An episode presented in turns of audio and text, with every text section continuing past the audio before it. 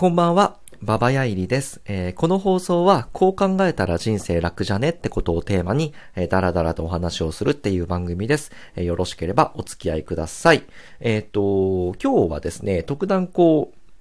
えー、ネタを用意していないです。なので、えっ、ー、と、お題ガチャで遊ぼうと思います。えっと、まあ、このラジオトークにはね、お題ガチャっていうものがあって、ボタンを押すとね、この話題がこう勝手に出てくるっていう、えっ、ー、と、そんな、えー、機能がありますので、えっと、そのお題ガチャをやっていく中で何かしらこう、うん、生きていく上で、ちょっとこう考えたら、えっ、と、楽なんじゃないかなっていう部分を交えながらこうお話をしたいっていうふうに思います。えではお付き合いください。さい。えー、じゃあお題ガチャポチッと押します。ポチ。えみんなに普及したいマイブームを教えて。うん、青空文庫。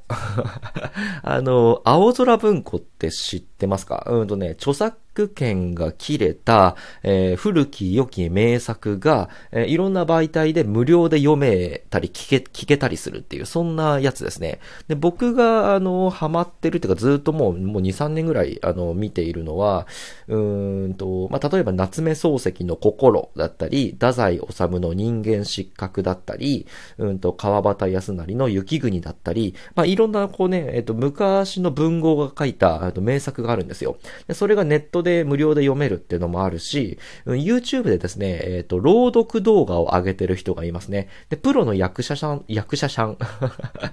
役者さんとかが、えっ、と、朗読をしたものをね、録音したやつをこう上げてるんですよ。で、それをこう、ドライブとかをしながら、僕は聞いてるんですけど、まあ、車に乗っていながら、夏目漱石の心を読めるとか、太宰治を読めるとか、えー、っていうのをね、えー、聞いてたりするので、めちゃくちゃおすすめですね。お金かかんないし、心地いい時間が過ごせる。うん。あの、まあ、やっぱりなんだかんだ言って、僕は結構古き良き、えー、文芸作品って大好きで、えー、よく読むんですけど、やっぱりこう、100年来、う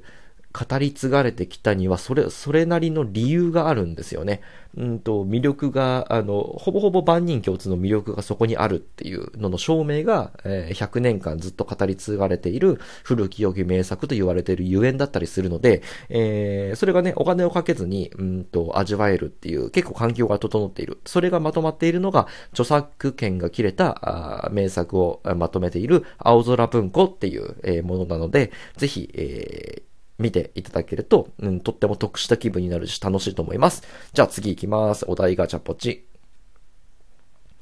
夏の甘酸っぱい思い出を教えて、ブルーハワイのかき氷。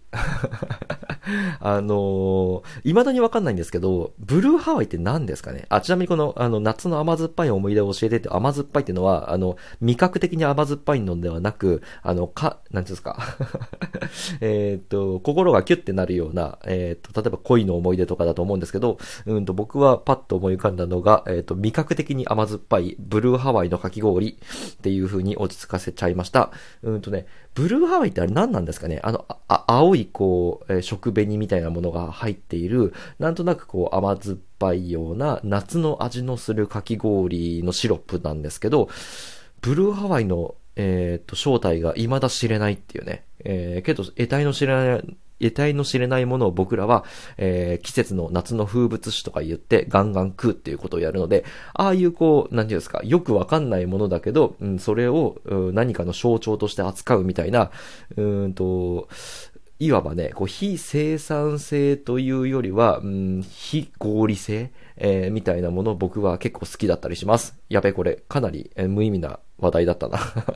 すいません。えー、お題ガチャもう一個振ります。え、実際にあったやばいデートを教えて、あー、えっ、とね、大学生の頃に、うん、出会い系が一番流行った時期なんですよね。で、うんと、そこでね、一回会った人とデートっぽい感じで映画を見に行くっていうのをやったんですけど、僕はね、エフラン大学なんですよ。うんと、大学名は言わないんですけど、あの、頭の悪い大学を出てます。で、そこの在籍中のに、僕は大学2年生だったな。で、当時、大学4年生。まあ、要は、年上のお姉さん。で、しかもね、某、早稲田大学。まあ、僕から見たら頭のいい大学の、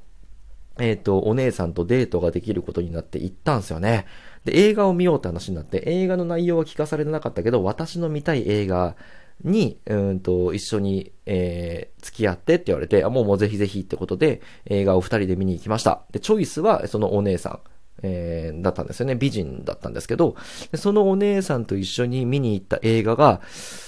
これ言っていいのかな？あの、まあ、宗教をの勧誘を目的とする宗教映画だったんですよね。まあ、なんとかの科学っていうところなんですけど なんとかの科学っていうところの、うんと、宗教映画を目指されました。で、内容がね、もう笑っちゃってさ、やばかったんですけど、うんとね、えー、人は死ぬと、なんか裁判所っぽいところの被告席に立たされます。で、えー、その被告の傍聴席には、えっ、ー、と、自分が生きた人生で、えー、関わった人全員が、えー、その傍聴席に、えー、全員こう並んでますと。で、被告席に僕がこう立たされておろおろしてますと。で、スクリーンがこう降りてきますと。で、降りてきたスクリーンに、えー、自分の人生が生まれてから死ぬまでの80年間、100年間がノーカットで上映されますと。で、それをあの自分の人生に関わった人たち全員で見るっていうね、もう拷問に近いことをされると。で、だから、えっ、ー、と、生きていく上で、えっ、ー、と、関わった人に見られても、恥じないような生き方を1秒たり、あの、1秒残らずやりましょうねっていう、なんかそんな教訓めいた内容だったんだけど、何この拷問って思ったんですよね。自分がちょめちょめしているところも、そのスクリーンに見ら、あの、映されて、うんと、自分の幼稚園の頃の先生とかにも見られると。関わった人全員に見られるっていうね、そんな拷問を強いられるから、あの、いついかなる時でも、えっ、ー、と、恥じない清らかで、あの、金言製品な生き方をしようねっていう、えっ、ー、と、そんな、あの、教訓めいた、えー、映画を見させられましたね。で、その映画に来てる人は基本的になんとかの科学の信者なんですよ。で、僕だけまあ、あの、違うと。まあ、これから勧誘されるであろう人だだとで。そんな僕がね、そのシーンで笑っちゃって、すげえ他の人たちから白い目というか脅迫の目で見られるっていうことをやっちゃったんですよね。まあ、若干命の危機を感じましたね。で、その後に、まあ、一緒にご飯を食べに行ったんですけど、まあ、そこで、まあ、なんとかの科学のあの本、えっ、ー、と、宗教本をいっぱいこう、プレゼンされて、すげえ宗教勧誘を受けるっていうのをね、えっ、ー、と、やって、めちゃくちゃいい体験だったなと、個人的には。面白い経験ができたなと思ってます。ちなみに、あの、その時に僕は、あの、その宗教を、うんと、すげえこう、あの、なんちゅうすか？でもこれって非合理だよねとか、こことここって合ってないよね、理屈がとかってやっちゃって、うん、論破まではいかないんだけど、まあ、否定めいたことを言っちゃったがためにすげえ怒られるっていう。で、その後にその人のお母さんも出てきて、大変なことになる。これ、あと、あの、また別会で喋ろうかな。宗教勧誘と、うんと、別に意識はしてなかったけど、結果的に戦ってしまって、うん、結構命の危険を えー、味わったっていう経験をしたので、うんと、まあ、それは面白いんで別枠で話そうと思います。あの、今このお題ガチャを引いてね、思い出しましたね。この話を で、最後に引きます、お題ガチャポチ。どんな時に寂しいと思う？と。あ、思わない。僕、寂しいっていう感情多分ないので、ほぼほぼ。うん。だからね、なんだろうな、うんと、まあ、僕、あんまりこう、あの、女性とお付き合いをするっていう経験が、乏しい人なんですけど、まあ、何回かあるわけですよ。あの彼女ができたっていう経験がね。で、寂しいよねって言われるんですよ。とっても寂しいよね。会えない期間があって。そうでしょ？って言われるんですけど、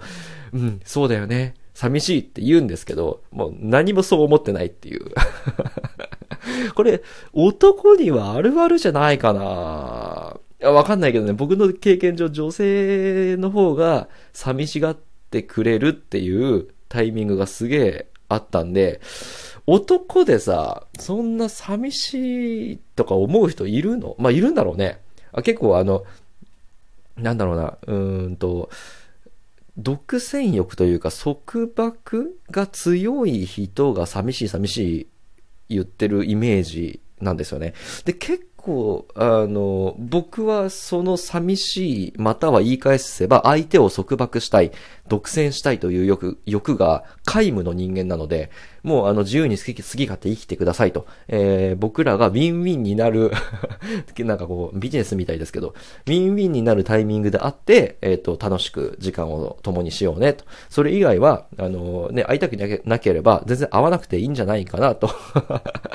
いう人間なので、寂しいと思ったことは多分この人生においてほぼ一度もないですね。うん、ホームシックとかもないし、うん、の方が得だよね。だって寂しいって感情、まあどうなんだろうな、寂しいという感情を持ったがために、え持ったが、えー、おかげで、えー、その彼氏彼女と会った、えー、その瞬間の価値が上がると。今まで寂しかったのの反動で、その、うん、共にしていた時間がさらに貴重になるという意味で言えば、えー、山谷の深さと高さを、えー、ある種演出できる、うんと、素晴らしい感情と捉えることもできますね。寂しいっていうのは。ただまあ、ストレスになるんだったら、いらないですね。僕はもうそもそもないし、寂しいという感情が。はい。っていう、やべ、時間がないっていう感じですね。えー、ってことで3つガチャを回しました。2番目のね、宗教の話をちょっと今度掘り下げて、あの、ラジオでも話したいなと思いますね。えー、という感じで、えっ、ー、と、何かしらこう、教訓めいた話ができればなと思ったんですけど、えー、この放送では人生楽になるような考え方、え、過ごし方の方、えー、話題を取り上げてお話をしております。一応毎日更新でやってますんで、明日もまた、え、やると思います。ってことで、えー、今日はこのぐらいにしようと思います。また明日お会いしましょう。バイバイ。